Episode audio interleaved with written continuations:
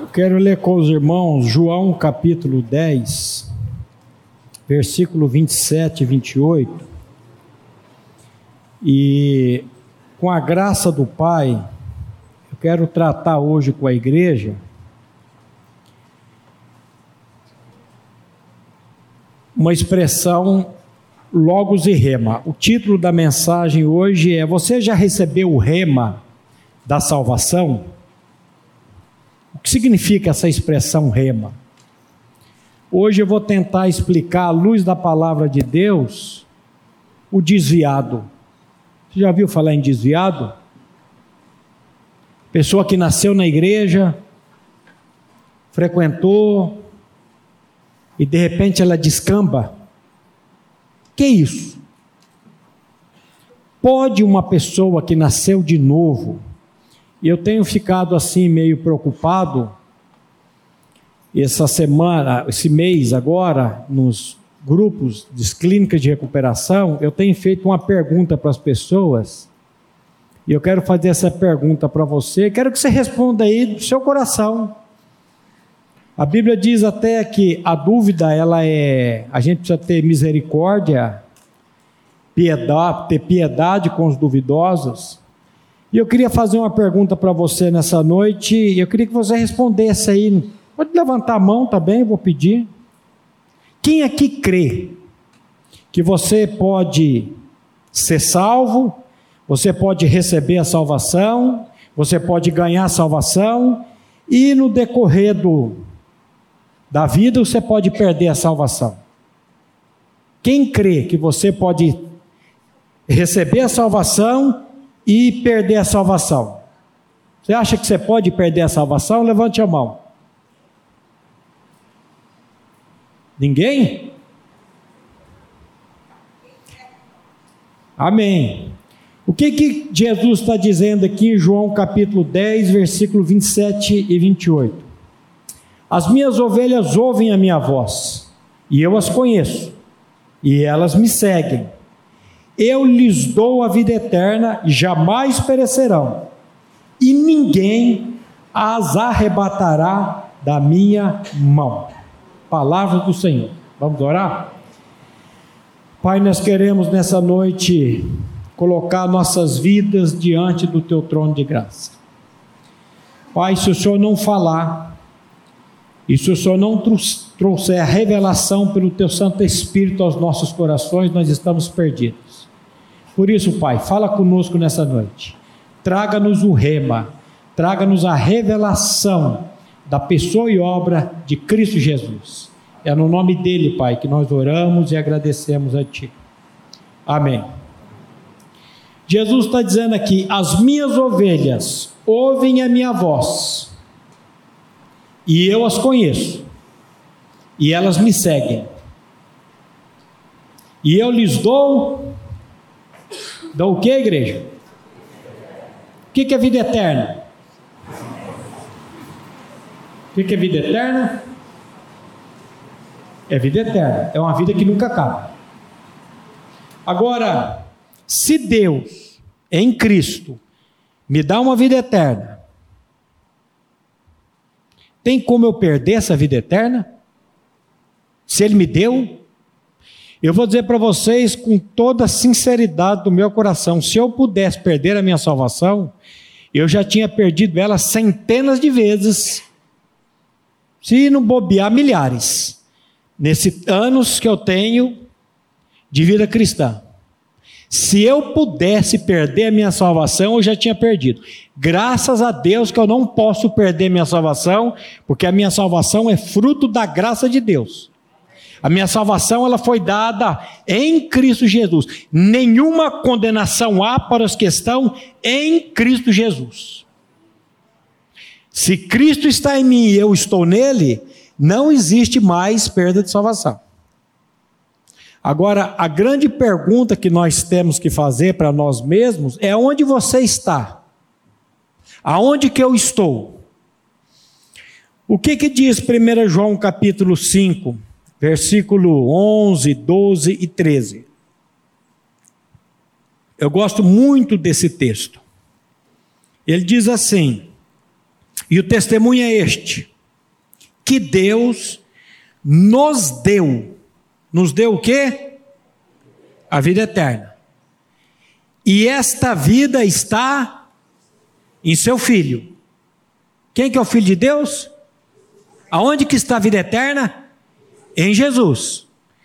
Preste atenção no que a palavra de Deus está dizendo. Deus nos deu a vida eterna. Deu é que verbo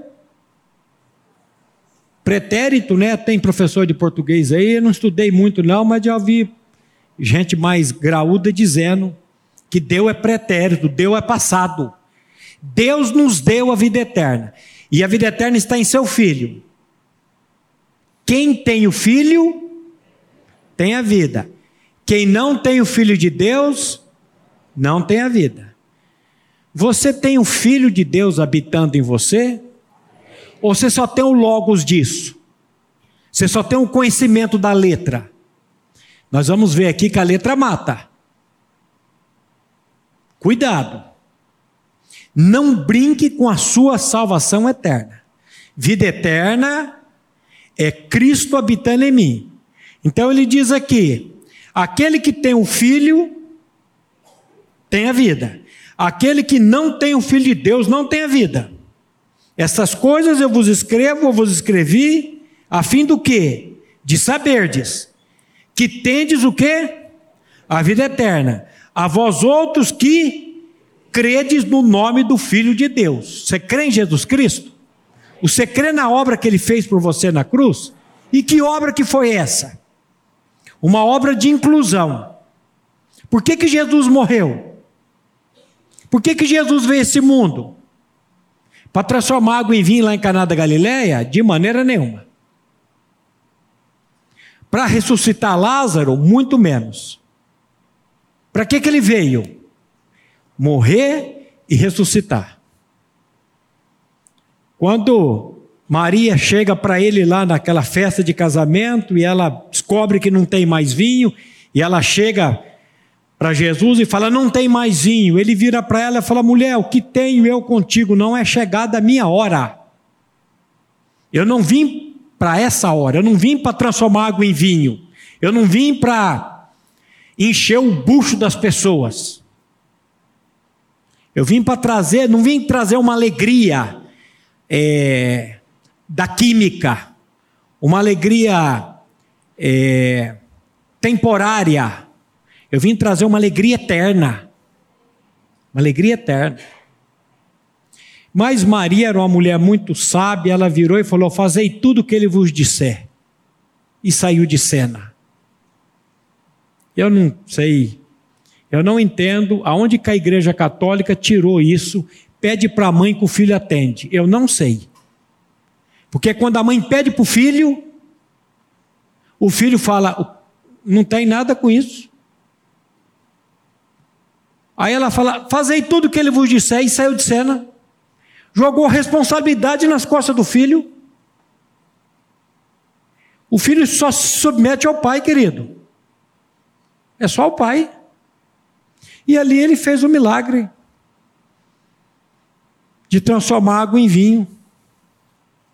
Mas quando ele está indo pra, lá na cruz, e ele está naquele momento de sofrimento profundo, de suar sangue, hemadritose, né? Hemaditrose, aquela.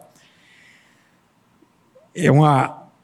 Acontece com uma pessoa que está passando por angústia profunda, e ele ora dizendo: Pai, se for possível, afasta de mim esse cálice. Todavia não seja feita a minha vontade, mas a sua. Mas ele diz uma coisa interessante lá. Foi precisamente para esta hora que eu vim. Por quê? Porque lá na cruz ele ia resolver o seu problema e meu problema. Lá na cruz ia ter salvação para você e para mim. Porque o salário do pecado é a morte. Porque a alma que pecar, essa terá que morrer. Aí Jesus veio pagar o preço que eu e você não poderíamos pagar. Ou você está achando que salvação você conquista? Você está achando que salvação você precisa fazer algo para ser salvo? Salvação é graça, meu querido. Pela graça você é salvo, mediante a fé. A fé não vem de você, é um dom, é um presente de Deus. E não vem das obras para que ninguém se glorie. Eu não posso me gloriar de uma salvação. Eu posso sim me gloriar de uma salvação que eu tenho em Cristo Jesus. Mas não é por mim, é por causa dele. Então o que, que ele fez lá na cruz?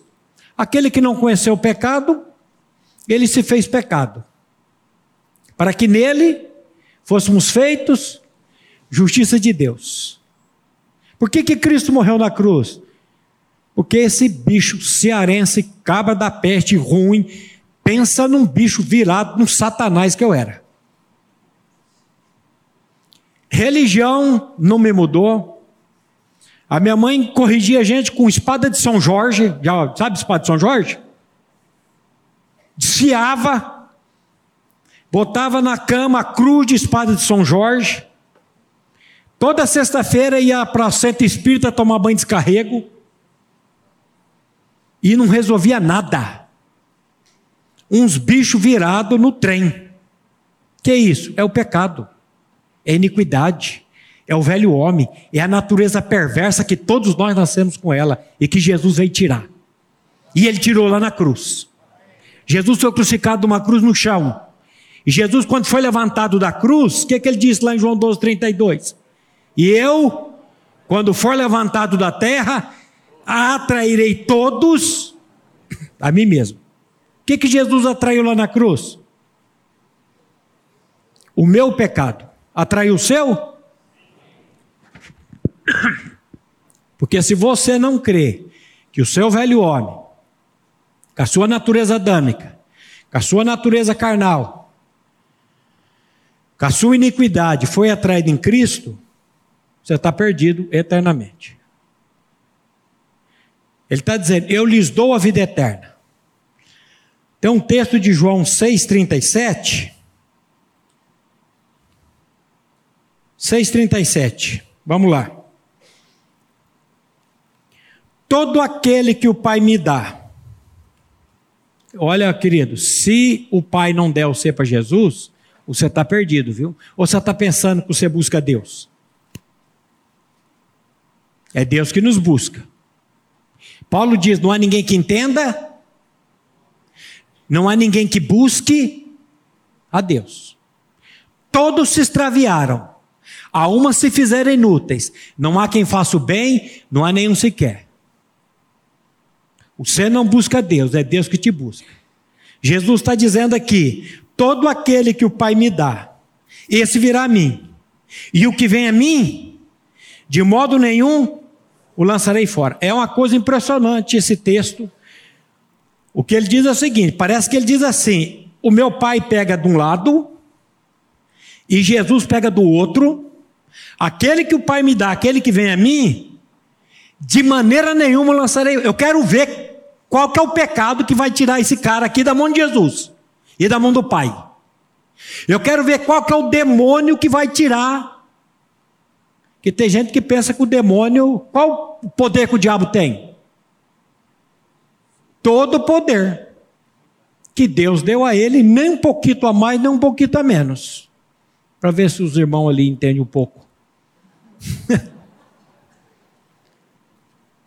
Agora, meu querido, quando Cristo entra, nenhuma condenação há para os que estão em Cristo Jesus. Eu estou horrorizado com tanto de pessoas que andam achando que perde a salvação. E a grande maioria é pentecostal e neopentecostal, mas está cheio de batista também achando que perde salvação. Como é que Deus salva uma pessoa e depois ele vai abandonar essa pessoa? De salvar essa pessoa? Que isso? Ele, aquele que começou a boa obra, o que, é que ele vai fazer?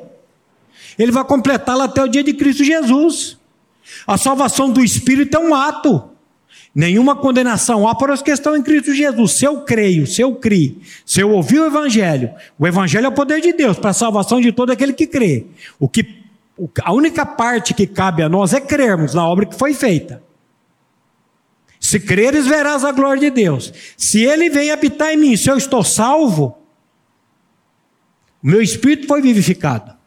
Agora eu tenho uma alma, toda lascada, toda imunda, mais imunda que aquelas crianças brincando lá na lama. Mente, emoções e vontade, existe um acúmulo de maldade na alma. Eu ainda habito num corpo de pecado, por isso que eu fui salvo, estou sendo salvo e serei salvo. Eu fui salvo no meu espírito, eu estou sendo salvo na minha alma, e um dia eu vou ser salvo da presença do pecado, porque eu vou receber um corpo novo. Esse corpo aqui, cada dia, piora mais. Esse corpo fica doente, mas lá eu vou receber, aí não tem mais presença de pecado. Enquanto eu viver aqui, infelizmente o pecado tenazmente nos assedia. O pecado tenazmente nos rodeia. É uma luta. Nossa luta não é, não é fácil, não. Não é contra carne e sangue, não. Agora, como é que eu vou vencer essa luta? Em Cristo. As armas da minha milícia não são carnais, mas são poderosas em Deus. De vez em quando o inimigo joga uns pensamentos na sua mente, tenebrosos, pornográficos, blasfemos. Quando você está lendo a Bíblia, por exemplo, Vem um pensamento assim, você fala: Meu Deus, o que, é que eu estou pensando? Não é seu, isso é o inimigo que lançou. E é nessa hora que eu preciso levantar o escudo da fé, com o qual podereis apagar todos os dardos inflamados do maligno. Eu vou falar, vou confessar a palavra, mas a luta é ferrenha. O inimigo não dá sossego. Ele é um leão, velho, decreto, sem dente, mas ele está rugindo. Buscando quem? A quem possa tragar. Fica dormindo de toca, viu? Fica aí dormindo. Cristianismo não é veraneio, não. Cristianismo é luta.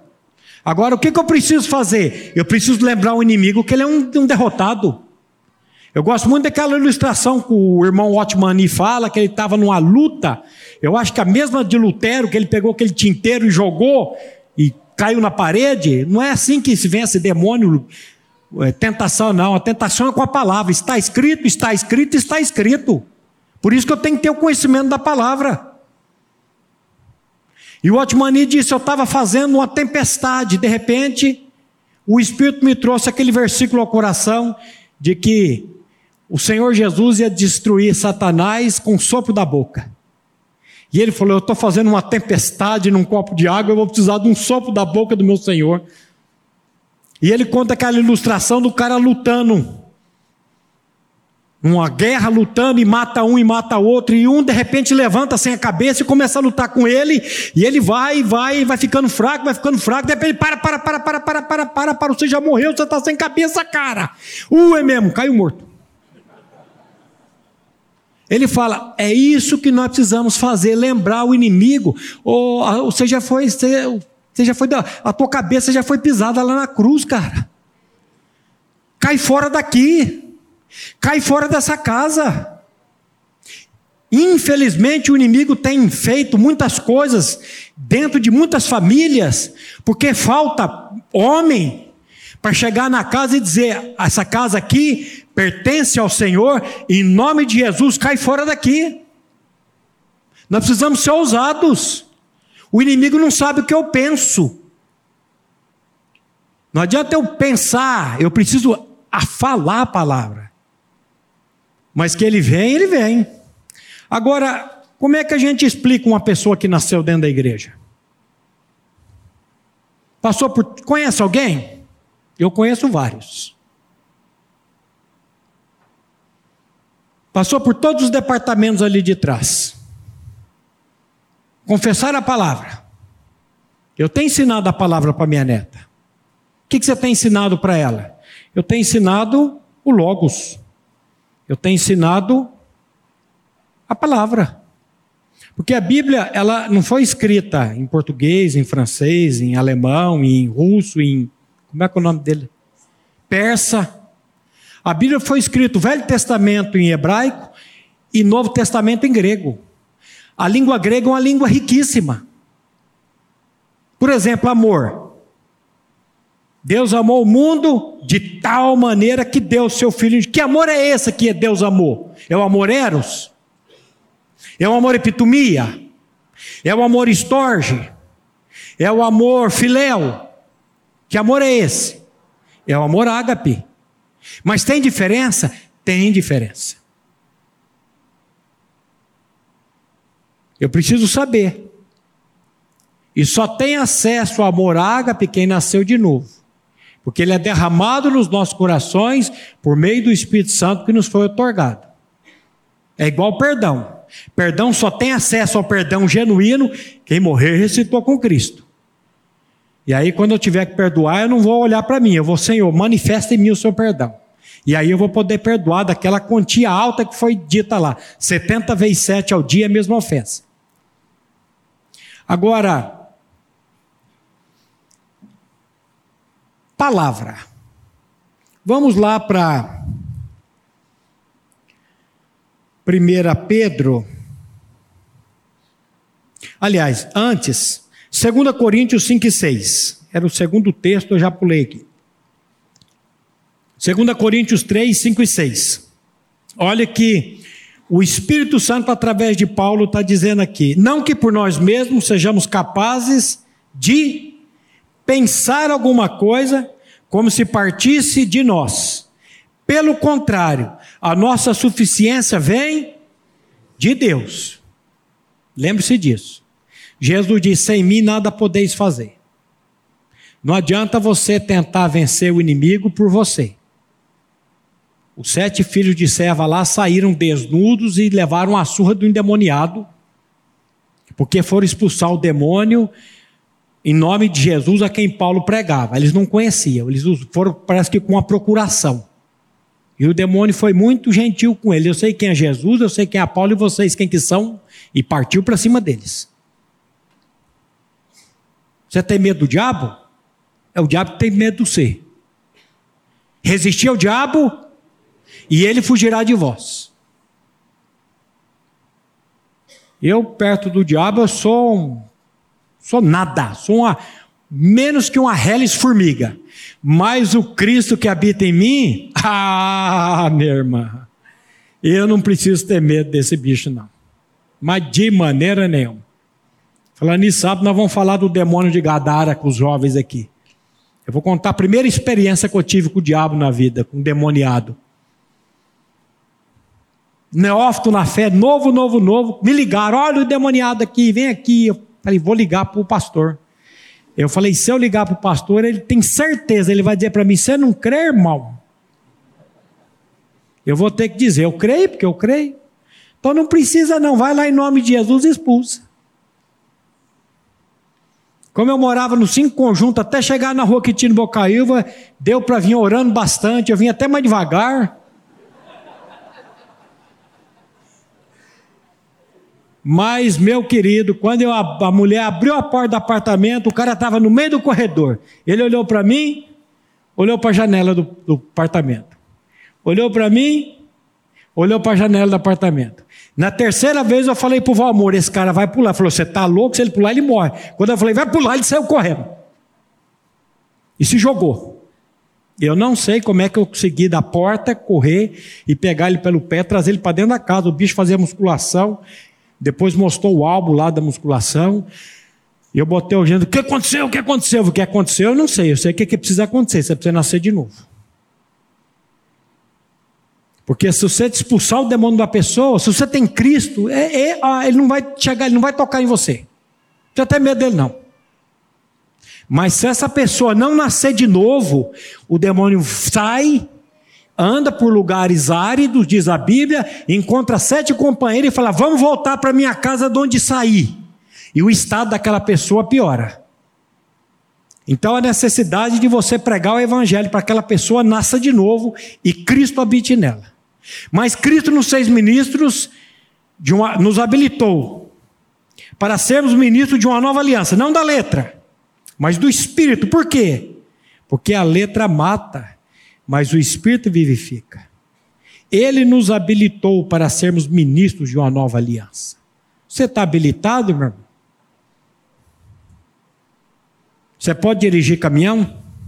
Por quê? Não tem habilitação. Você pode até saber dirigir o caminhão. Você precisa estar habilitado. Como é que eu faço para estar habilitado? É só em Cristo. E eu preciso do Logos para receber o rema. Então vamos lá, 1, Coríntios, é, 1 Pedro 1, 23 e 24. Olha o que, que a palavra de Deus está dizendo aí. 1 Pedro 1, 23 e 24.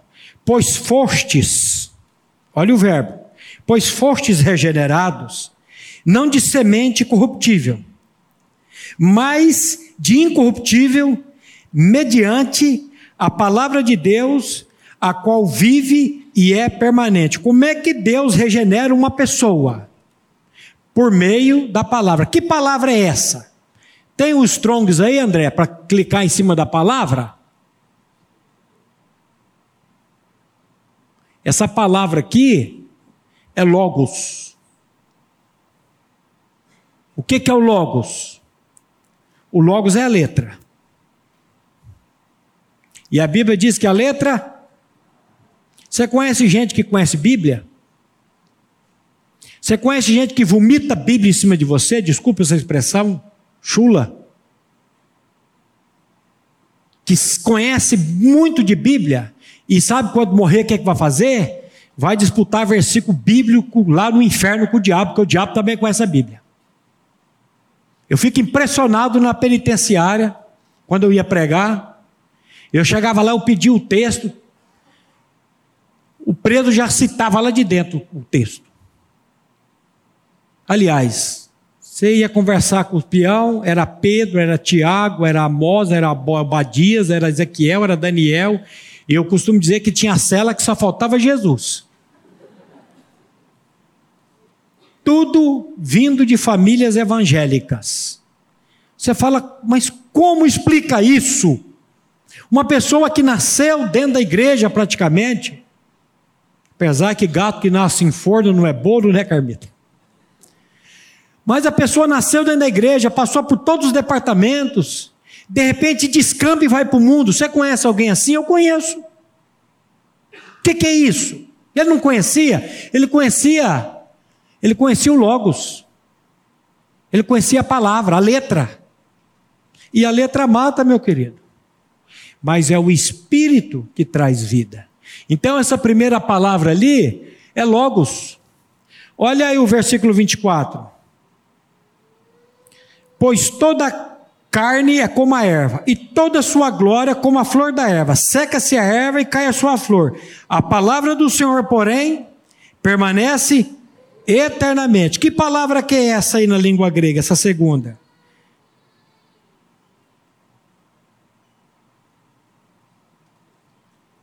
É, lo, é, é rema. O que, que é o rema? O rema é revelação. O rema, deixa eu abrir aqui na minha Bíblia com Strongs, está com dificuldade ali. 1 Pedro 1, 24.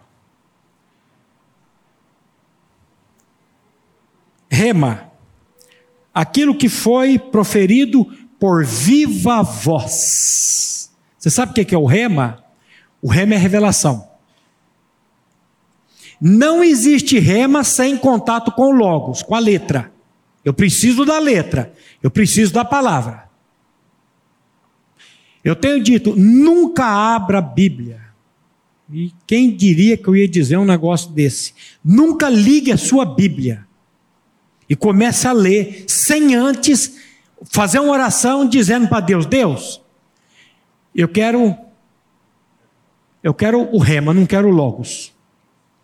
Senhor, eu vou ler a tua palavra, mas eu preciso da revelação da tua palavra. Cuidado para você não se acostumar com a mensagem do novo nascimento. Eu estou crucificado com Cristo e vivo não mais eu, mas Cristo vive em mim, e a vida que vivo agora na carne, vivo pela fé do Filho de Deus que me amou e assim mesmo se entregou por mim. Amém. A minha neta fala tudo isso. O que, que você está ensinando para sua neta? Eu estou ensinando logos para ela. Mas eu tenho dito, Senhor, ela está aprendendo logos. Agora o remo é só o teu Santo Espírito para trazer no coração dela. E nós precisamos disso. Ontem minha filha estava em casa com as amigas, jogando um jogo lá, que aquele jogo lá, eu falo que aquele jogo lá não é de Deus. É um jogo que falta sair tiro na mesa. Como é que é o nome daquele jogo lá?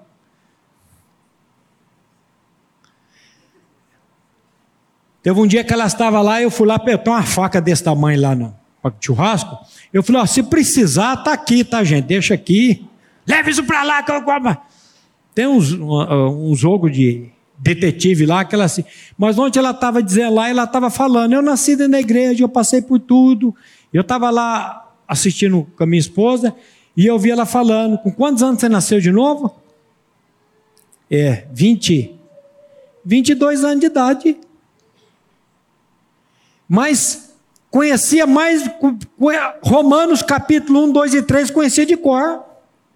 Eu ia dormir com elas, fazia confessar Galatas 2:20. Eu estou crucificado com Cristo e vivo não mais eu, mas Cristo vive em mim. Cuidado, querido, para você não ter só isso na mente. Isso precisa descer para o coração. Você precisa do rema, você precisa da revelação dessa verdade. Às vezes você nasceu dentro da comunidade, passa, vai passando pelos departamentos e acaba até não tendo uma vida muito para o mundo e, e acostuma. Mas nunca teve a revelação. Então hoje eu quero desafiar você a se colocar diante de Deus. A Bíblia diz: apiedai-vos dos que estão na dúvida eu sei que teve gente aí que não quis levantar a mão com vergonha, mas eu, eu sei que tem pessoas aqui, irmãos acompanhando pela internet, que ainda acha que pode perder a salvação ou não tem certeza da salvação. Quando nós estudamos a armadura do cristão aqui, o capacete da salvação não tem nada a ver com o ataque do inimigo, não. O ataque do inimigo é o escudo da fé. O capacete da salvação é a certeza da salvação. Se você não tem a certeza da salvação, você precisa pedir a Deus esse capacete, é espiritual. Hoje minha neta, lendo novamente é, Efésios 6 com ela, ela falou, eu, o, o soldado vovô, eu tenho uma fotozinha de um soldadinho aqui, todo equipadinho, e aí ela vê aquelas peças da armadura, e aí eu tentando explicar, Lulu, isso aqui é, a, a, da Bíblia é espiritual. Mas eu tenho ensinado para ela as igrejas do Apocalipse, para você ter uma ideia. Ela já sabe Éfeso, já sabe Esmirna. Daqui a pouco eu vou começar a ensinar para ela a diferença do infralapsariano e do supralapsariano. Mas devagar, sem. Agora, eu preciso pedir a Deus para me trazer a revelação, o rema. Por que, que a palavra tem dois significados na língua grega? Por que, que o amor tem cinco significados na língua grega? Porque eu preciso que Deus me traga a revelação dessa verdade. Eu preciso que Deus revele ao meu coração. Eu estou tendo sido regenerados. O que nós precisamos é de regeneração. Gente, o mundo está doido. Eu ensinei para minha neta essa semana, ela vai embora amanhã. Lulu, o que, que o psicólogo faz? Cuida da alma das pessoas, da psique, da cuca. Ela sabe tudo isso. As pessoas estão cada vez mais doentes. E nós estamos vendo o pastor Gleno pregando aqui domingo após domingo, os últimos dias. As coisas vão piorar. O amor vai se esfriar. Eu estou impressionado com pessoas que eu tenho atendido, eu tenho conversado, com esse problema de vício na pornografia. Você sabe quem que são os maiores patrocinadores de pornografia no mundo? Os judeus. Porque eles querem destruir com o cristianismo. A indústria pornográfica hoje vale mais de 100 bilhões de dólares. Hoje você tem pornografia na internet para assistir durante 100 anos, sem repetir uma cena. Nós vamos, com a graça de Deus, tratar domingo de manhã aqui com essa comunidade, o cristão e a pornografia. As três primeiras obras da carne de Gálatas: prostituição, impureza e lascívia. As pessoas estão. Gente, o inferno, descer, tá? Descer não, né? O céu é para cima, o inferno é para baixo. O inferno está subindo, ele sabe que o tempo dele está diminuindo. Ele quer destruir com casamento. Ele quer destruir com família. E se nós não estivermos firmados no Senhor e na força do seu poder, nós vamos sucumbir. Nós vamos sofrer. Se houve um tempo que o povo de Deus precisa se levantar para orar, para ler a palavra, esse tempo chama-se hoje. Por quê? Porque o inferno está aí, ele sabe que o tempo dele está limitadíssimo. E ele veio para quê? Roubar, matar e destruir. Mas Jesus disse: Mas eu vim para que vocês tenham vida. E a vida ali é Zoe, não é vida bios, é a vida dele, a vida de Deus. E para que vocês tenham vida e a tenham em abundância. E vida e abundância, meu querido, você sabe o que é vida e abundância? Ó, não é você ter o carro do ano, a mulher do ano, o filho do ano, a neta do ano. Você sabe o que é vida e abundância? Você sabe o que é vida e abundância? É você ter domínio próprio. É você ser assediado pelo mundo, pelo inferno. Ele vinha com aqueles banquetes ilusórios e você dizer, dizer assim para ele: não preciso, Cristo me satisfaz. Isso é vida e abundância. Vida e abundância não é você ter um monte de dinheiro aí, não. Você vai ficar tudo aí. Eu nunca vi, semana passada eu fiz o velório da irmã, eu falei lá, tem gaveta aí no caixão aí desse lado? Porque aqui do lado de cá não tem, não. Você já viu o velório com um caminhão de mudança atrás? A Bíblia diz: se você tiver para comer e vestir, seja uma pessoa contente. E eu tenho, estou vendo ninguém pelado e ninguém passando fome aqui. Pelo contrário, tem uns aí que está até fazendo regime, já perdeu 7 quilos e tá, parou de, de almoçar e está aí sofrendo. E a gente tem tudo isso e fica aí. O que, que você quer mais, meu querido? Sabe o que, é que nós precisamos? Já dizia o velho, nós precisamos nos arrepender do nosso arrependimento nos colocar diante de Deus e falar: Senhor, tem misericórdia de nós. O Senhor revela essa palavra aos nossos corações. Porque quando o Senhor revela essa palavra, aí, meu querido. E engraçado que eu estava de manhã aqui ouvindo o pastor Eric, e no boletim ele estava. Tem uns três parágrafos ali que ele vai falar justamente sobre isso. Adoração verdadeira e adoração falsa. E eu falei: olha, o Espírito testificando. Eu ia falar do Logos e do Rema, e se você ler o boletim, você vai ver que tem muito Logos e Rema aí, tem, é, é as coisas funcionando. Que coisa interessante que é isso. Agora, o que, que você precisa fazer?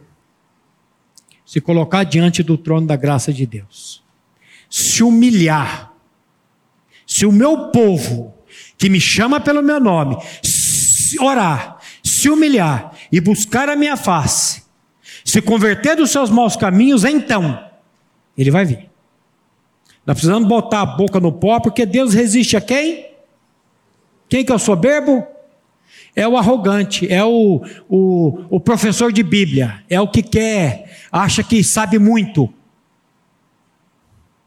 Tem um povo aí que ele acha que ele conhece muito, fez teologia, uma vez encontrei um cara, ele tinha doutor em divindade. Eu fiquei até com medo de chegar, encostar, levar um choque e cair morto. Porque o cara é doutor em Deus.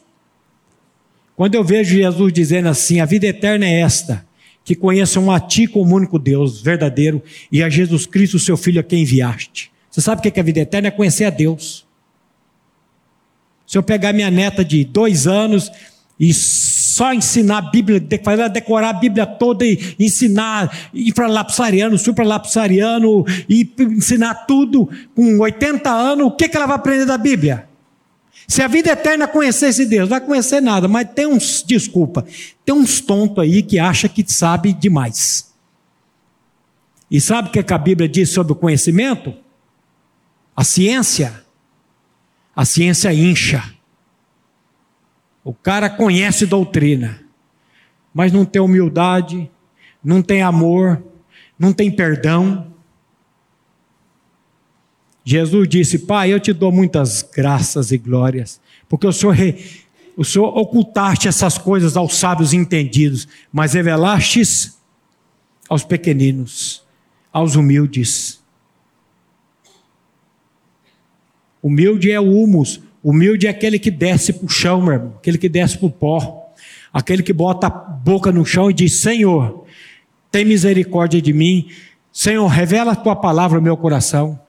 Eu não quero ter só esse conhecimento da, da letra, eu não quero ter esse só conhecimento do Logos.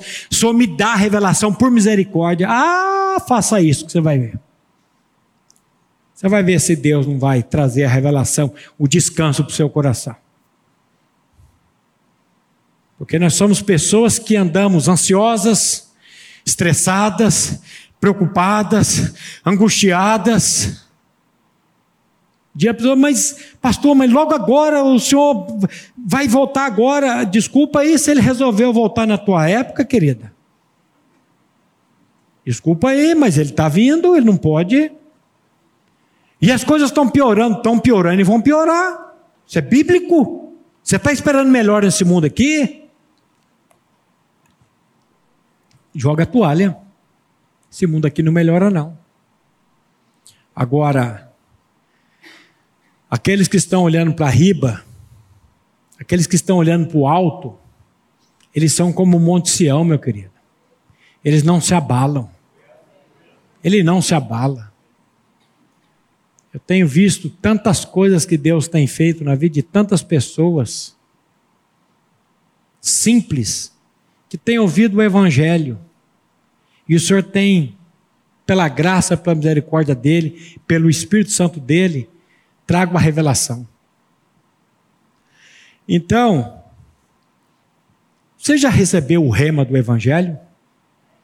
Você já recebeu a revelação dessa verdade? Você tem, ou você só tem isso na, na mente, você só tem teologia? Dizem que a distância do céu para o inferno pode ser de 50 centímetros. Eu tenho conhecimento na cabeça, mas esse conhecimento não desceu para o coração. E quem faz sair daqui e vir para o coração é o Espírito Santo. O trabalho nosso é lançar o Logos para os filhos, para os netos. E no tempo dele, do Senhor, ele vai trazer a revelação. Eu nunca tive problema nenhum com a salvação das minhas filhas dificuldade nenhuma, porque elas nasceram, elas foram consagradas ao Senhor. Elas foram ensinadas no caminho do Senhor. Eu vejo isso na vida de tantos irmãos. O Márcio Mizobuti é um. Nasceu dentro dessa comunidade, passou por tudo, chegou uma idade, falou para a Leninha: fica com seu Deus aí que eu vou curtir. E com 33 anos de idade, o Senhor o trouxe. Ele diz: quando eu nasci de novo, eu comecei a lembrar dos hinos da igreja que eu cantava. Nós temos promessas. Nós temos promessas para os nossos filhos. E eu me agarro a essas promessas. Agora, ensina a criança no caminho que deve andar. Hoje de manhã eu citei de uma, de uma irmã que ela falou: o o pai dela, o, o sogro, ele é sogro dela. Eu confundo um pouco essas coisas. E ela foi falar.